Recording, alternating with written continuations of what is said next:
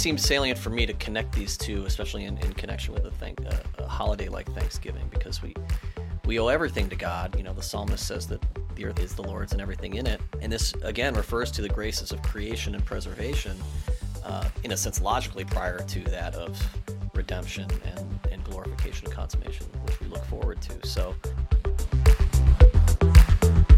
Hi again, everybody, and welcome to another edition of Radio Free Acton, uh, the podcast of the Acton Institute for the Study of Religion and Liberty. My name is Marc Vander Maas, and uh, glad to be with you once again on the podcast. Uh, the voice you heard at the top of the episode there, Jordan Ballor, uh, editor and director of publishing here at uh, the Acton Institute. He's going to be talking with Caroline Roberts today on the podcast uh, about an article he recently wrote entitled Cheap Grace and Gratitude uh, and it's a, a, discussion on what Dietrich Bonhoeffer and Abraham Kuyper, uh, what, what would they have to do with Thanksgiving? It is Thanksgiving week here in the United States, of course, and so an appropriate topic. We'll get to that interview in a bit. And of course, uh, we have another edition of Upstream today. Bruce Edward Walker is back in the saddle, talking with Ray Nothstine. He's a writer and editor at the Civitas Institute, formerly of the Acton Institute. It's always good to hear from Ray. And uh, Ray and Bruce are going to be discussing highlights in alternative country music. And uh, knowing Ray, uh, that is a topic that he would know a lot about, and it should be an interesting discussion. So I'd encourage you to stick around for today's edition of Radio Free Acton. Thanks for joining us once again. And uh, without further ado, let's head over to our content, the good stuff here on Radio Free Acton, the podcast of the Acton Institute for the Study of Religion and Liberty.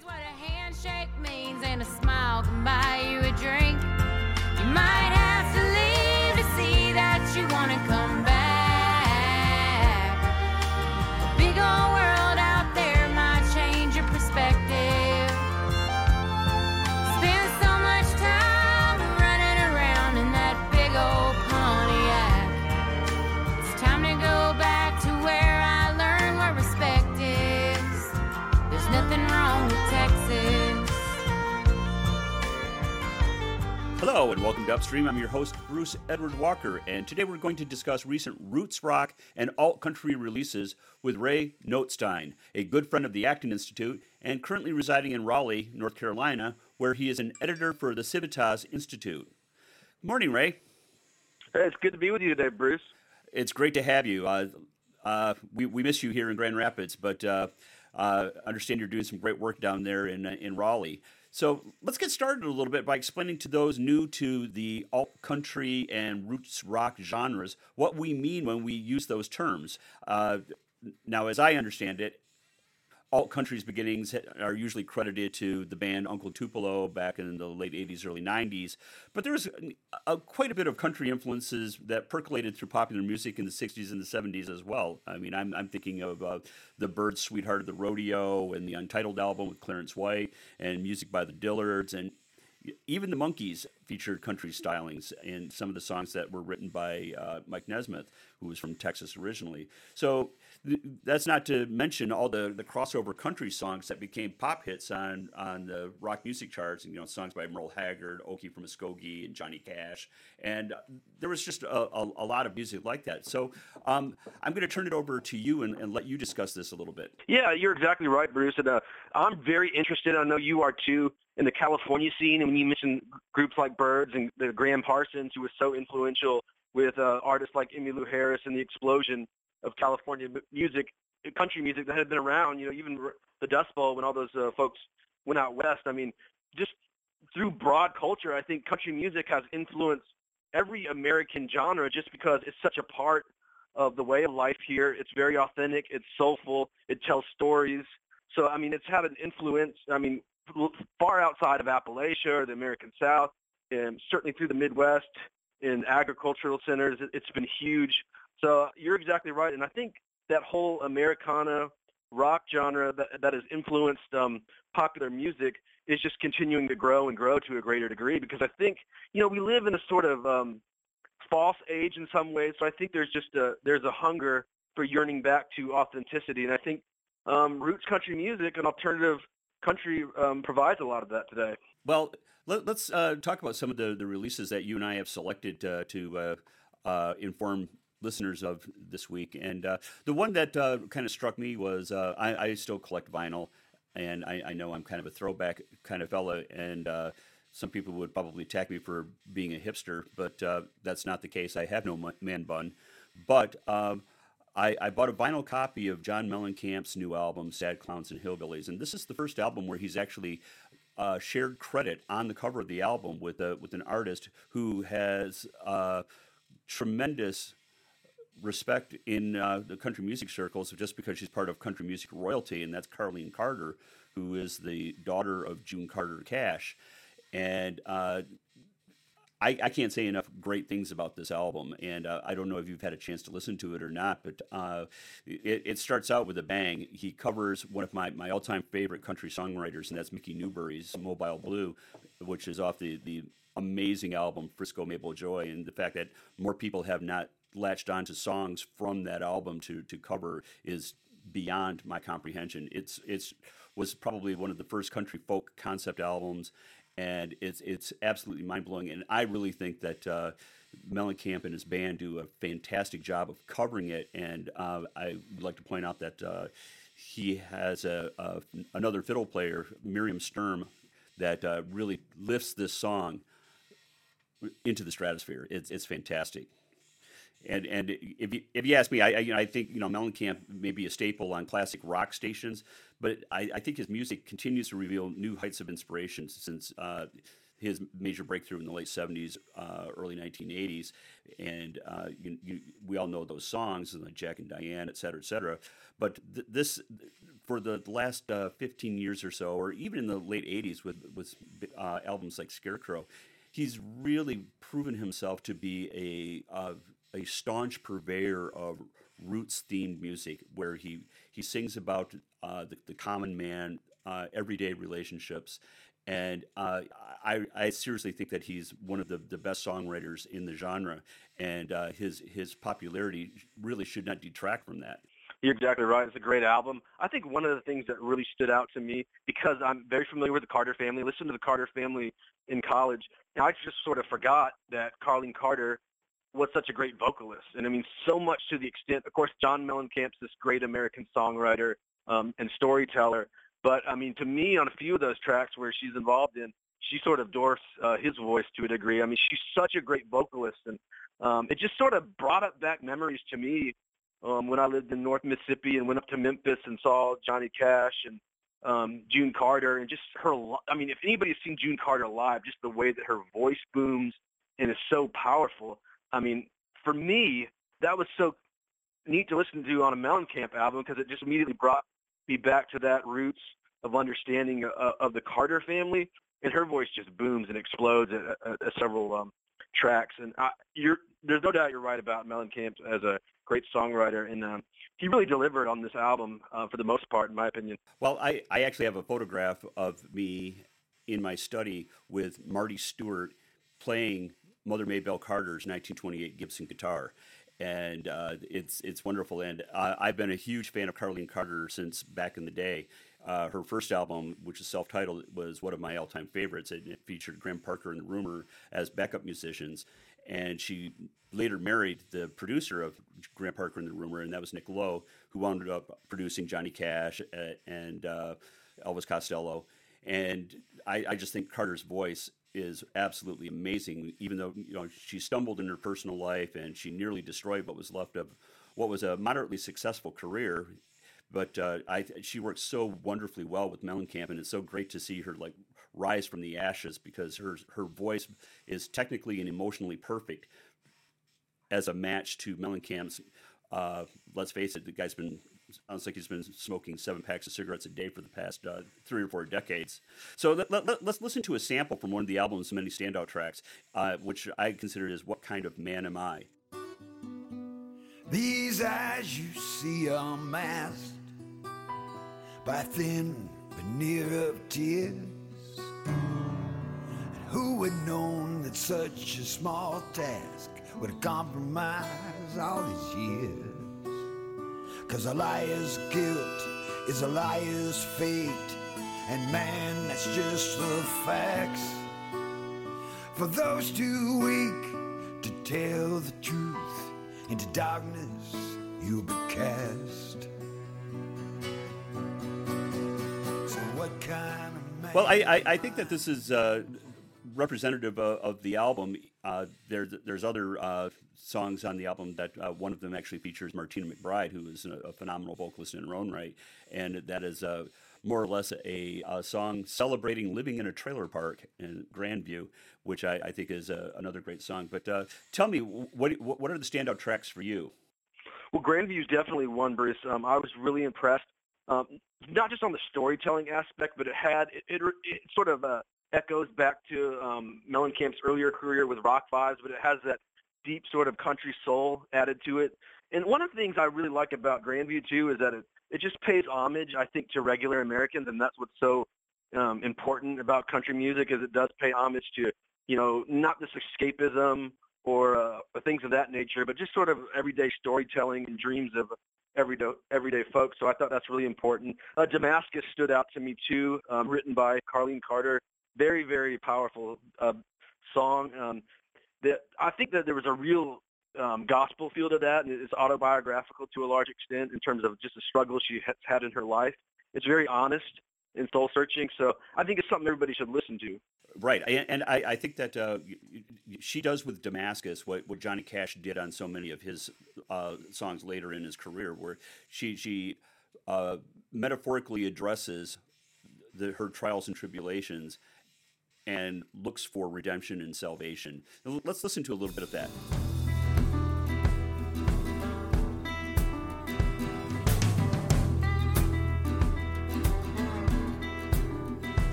I had a come to Jesus revelation.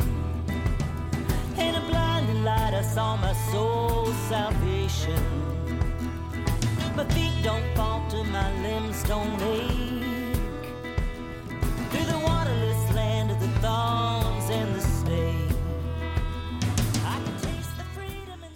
Let's move on to uh, Lillie Mae and she has just released her first solo album, even though she's been performing since she was a child as part of uh, the uh, uh, the Risches, I believe that's how it's pronounced, and a band called Gypsy. She plays fiddle and mandolin in Jack White's live band. Jack White produced her her, her first album, and she has an amazing voice, and she's a terrific singer. What say you, Ray? You know what? I just um, just because I didn't know as much about her and was listening to her for, in some respects, for the first time I've heard of her and, and listened to a couple times, but really hadn't delved into her album.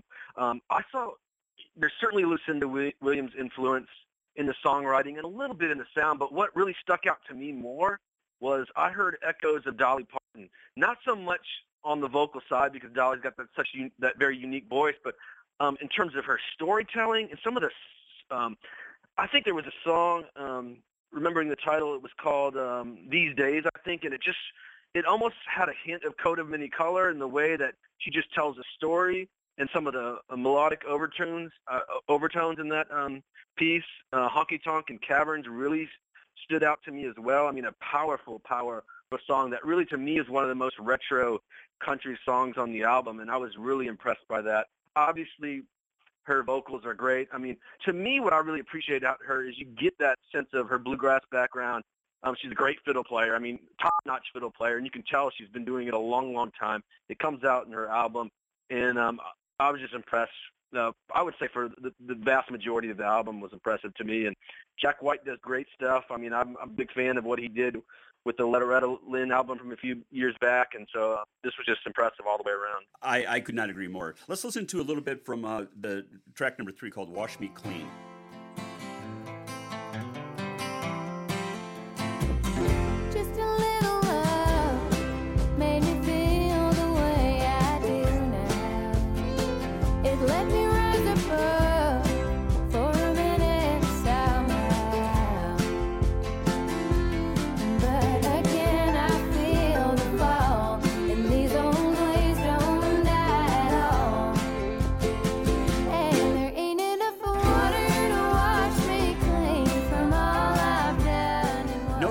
Just starts so simply and purely before the build up and and I, I, this is something that had not occurred to me until you brought it up. There is definitely a, a lucinda williams vibe to this. And uh, you know since we mentioned graham parker in the past i saw lucinda williams tour for sweet old world with with graham parker back in the day. And uh, it was one of probably one of the most memorable shows I had seen in the early 1990s. And uh, I, again, I can't say enough good things about this this album. I, I think that uh, for anyone who a, a passing knowledge of country, alt country, or roots music, that this would be a a really really fine purchase or uh, listen to on any of the streaming services. Well, let, us close out a little bit with a, a, a selection that you uh, picked out, and that's Sunny Sweeney. She has a new album or a recent album that was released this year called Trophy. And I'll, I'll let you carry the ball on this one because I, am less familiar with, with Sweeney than I am with the the previous two. Sure. Texas country music is some of my favorite, as it is most people. Sunny Sweeney's been around in, in uh, Texas country music scene for almost a few decades now, and um, I'm always impressed with her. This album, Trophy, is somebody is something people should check out because here's somebody who's um, been authentic. I think um, a few a few albums back, I can't remember the name of the album, but there was a famous single on it from a table away. It had much more of a Nashville influence, and I was like, oh man. Not to say she was selling out, but she was definitely trying to, I think, become more relevant as an artist. And um, Sweeney has decided to ditch that whole um, model and that whole path, and uh, has really embraced her Texas roots to a large degree. In Trophy, there are three songs that really stick out to me, and I would have to say um, Bottle by My Bed, which is autobiographical. She does a great job of telling stories about struggles that are, are going on in her own life, and this is something that Nashville and the country music, the wider country music scene should be, be embracing instead of this sort of bro country mantra that, you know, we have to suffer through over the airwaves. But another song, There's Nothing Wrong with Texas, important um, to embrace where you're from, and she does a good job in that um, song. I feel like Hank Williams tonight, nothing better than paying tribute to, um, in my opinion, the greatest country music writer and singer of all time. So um, she just tied tra- tradition. She sounds like Texas. She um, is Texas in all her vibe. She's proud of Texas, and so I think it's an album people should um, check out. She has a very unique voice, and um, she's just been influenced by some of those great Texas artists, and um, she's country to the bone. I mean, she's someone to listen to, I think, regularly. Well, great. Ray Nothstine will uh, exit listening to a little bit of Sunny Sweeney as I thank you for joining us today to discuss alternative country releases and roots rock music. So for Upstream, I'd like to thank my producer, Caroline Roberts, and we'll see you next week. Thanks a lot, Bruce. Thank you, Ray.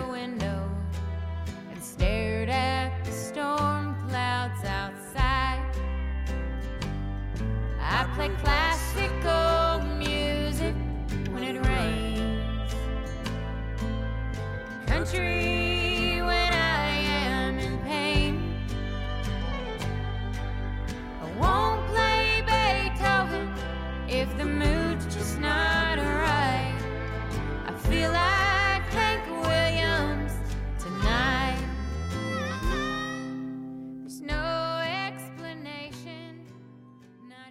Join us on November 29 in Winter Park, Florida to hear Sean Mulholland take on inequality. Dr. Sean Mulholland is professor of economics at Western Carolina University and will address what is really going on with income inequality. Inequality in the United States has increased over the last 50 years across a variety of measures. Public debate often centers around the notion that the rich are getting richer at the expense of the poor. Is this analysis correct, or is there something missing? To find out, you can register at acton.org/events.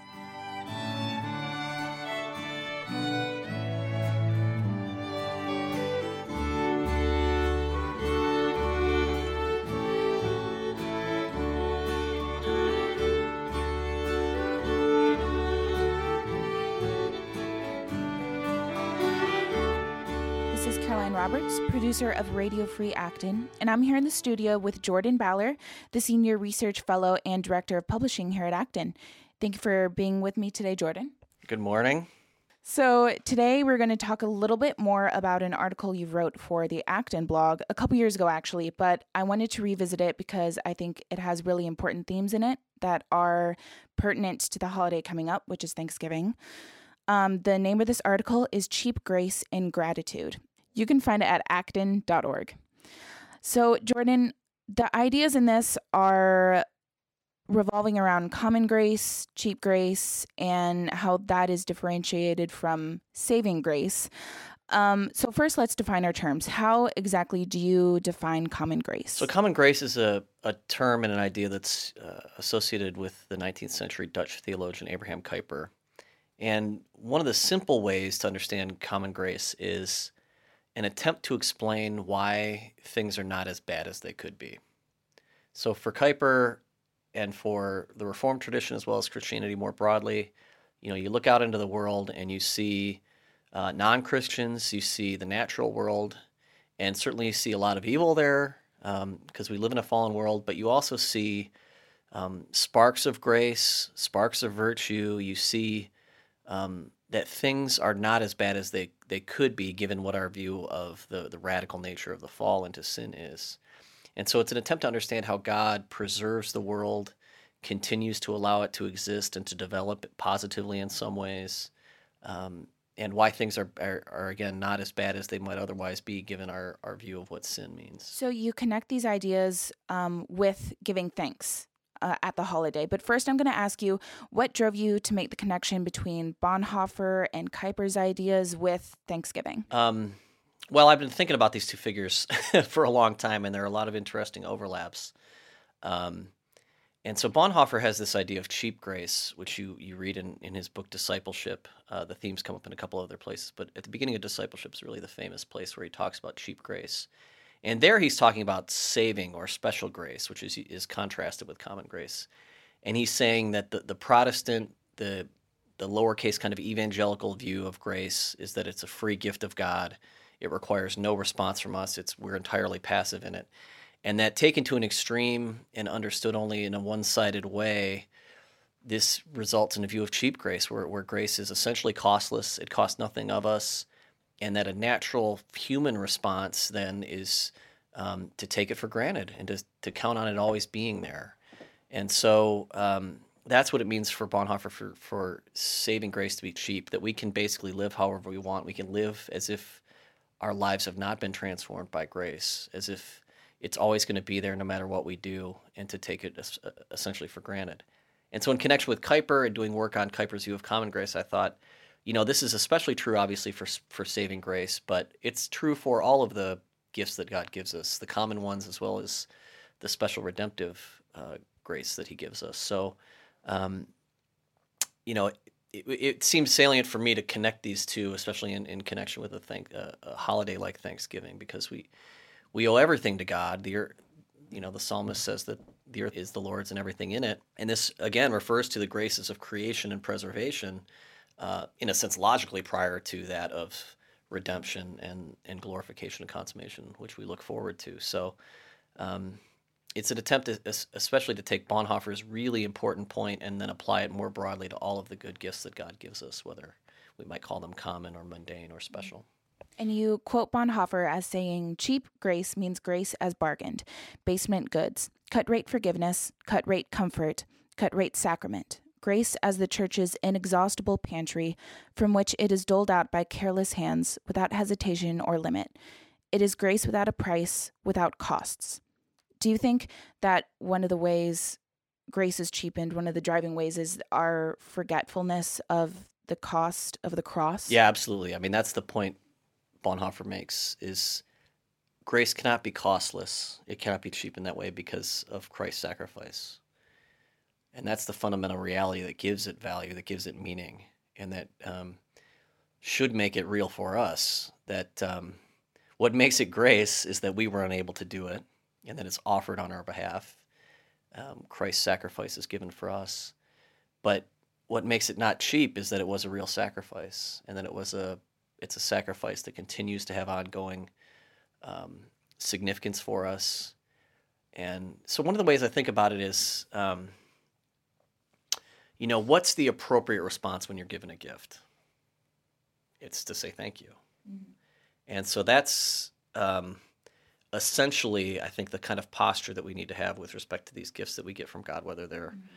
the gifts of life, the gifts of material goods, um, food and shelter, and these sorts of things, or the promise of eternal life that we have in Christ, is to, you know, have a posture of thankfulness towards Him. Um, this is how the Heidelberg Catechism describes the life of faith as a fundamentally the life of gratitude. Um, and so this is a really important lesson, I think, for understanding what it means to live under grace. Is that you know it does require a response of some sort. It's it's entirely appropriate that we be thankful for what we've been given, and um, and try to live that kind of a transformed, thank, thankful life. And related to the common grace, it is so easy to forget all of those tiny, I mean, really intrinsic things that we should be thankful for in our everyday lives. How do you suggest that we combat this forgetfulness of the profound grace of the cross and also the tiny uh, things that we should be thankful for, those common graces every day? Well, it is certainly human nature to take for granted those kinds of things. Um, maybe it's it's just a feature of our fallenness. Um, you know, there's an ancient proverb that familiarity breeds contempt. Um, that has to do not just with say your neighbors, but the familiarity with all those, yeah, like you said, um, the things that we take for granted or that come to us seemingly naturally, invisibly, without our own effort every day.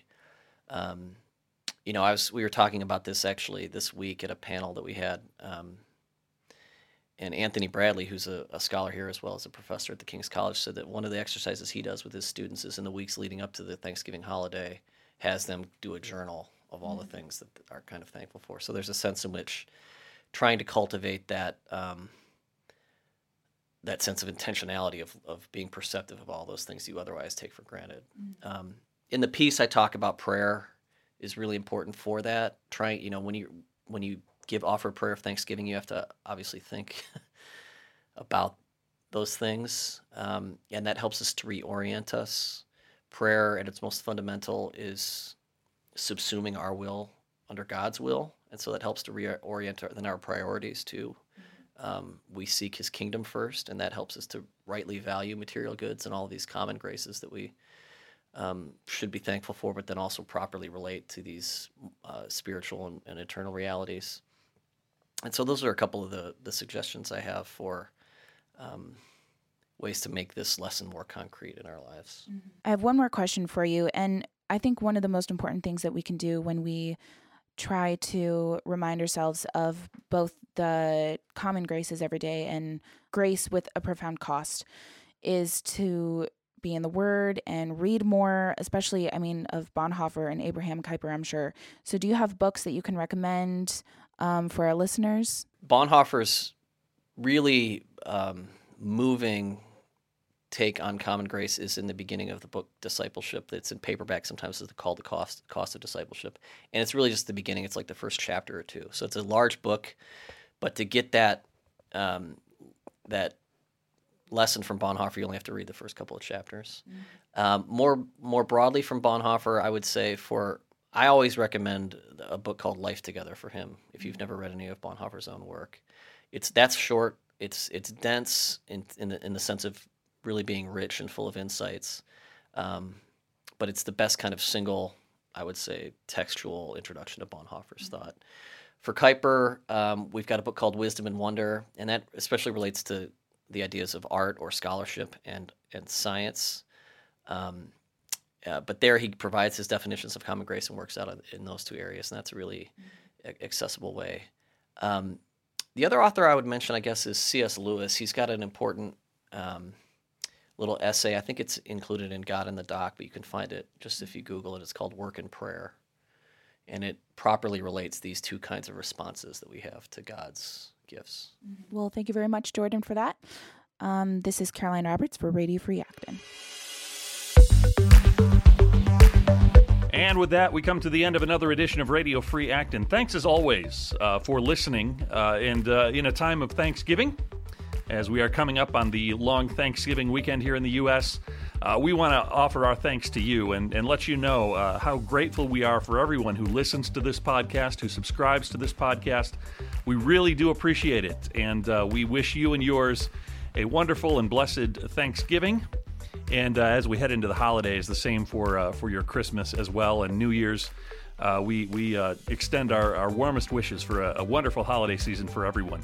Uh, special thanks today, of course, uh, goes to Bruce Edward Walker, as usual, for doing such a great job with the upstream segment. Ray Nothstine, thank you so much for joining us today. It's always good to hear from you, and you are always welcome on the podcast here at the Acton Institute. And uh, of course, thanks to Caroline Roberts as well uh, and Jordan Ballor for joining us to talk about Bonhoeffer and Kuyper and Thanksgiving. Caroline Roberts and Daniel Menjivar handled the editing and uh, producing duties today. We appreciate their work very much. And uh, again, thanks to you for joining us here on the podcast of the Acton Institute for the Study of Religion and Liberty. If you're interested in knowing more about our work, and our efforts to build a free and virtuous society. You want to know a little bit more about what we believe and what we do uh, every day, every week, every year? Well, head on over to our website. Acton.org is the place to go. We've got the Acton Institute Power blog there. Tons of multimedia archives for you to play around in, and uh, just a, a, whole boatload of content for you to examine uh, right there at acton.org. So we hope you'll try that out. In the meantime, thank you so much for joining us today. Happy Thanksgiving, everyone, and we will see you on future editions of Radio Free Acton. Have a good day, everyone.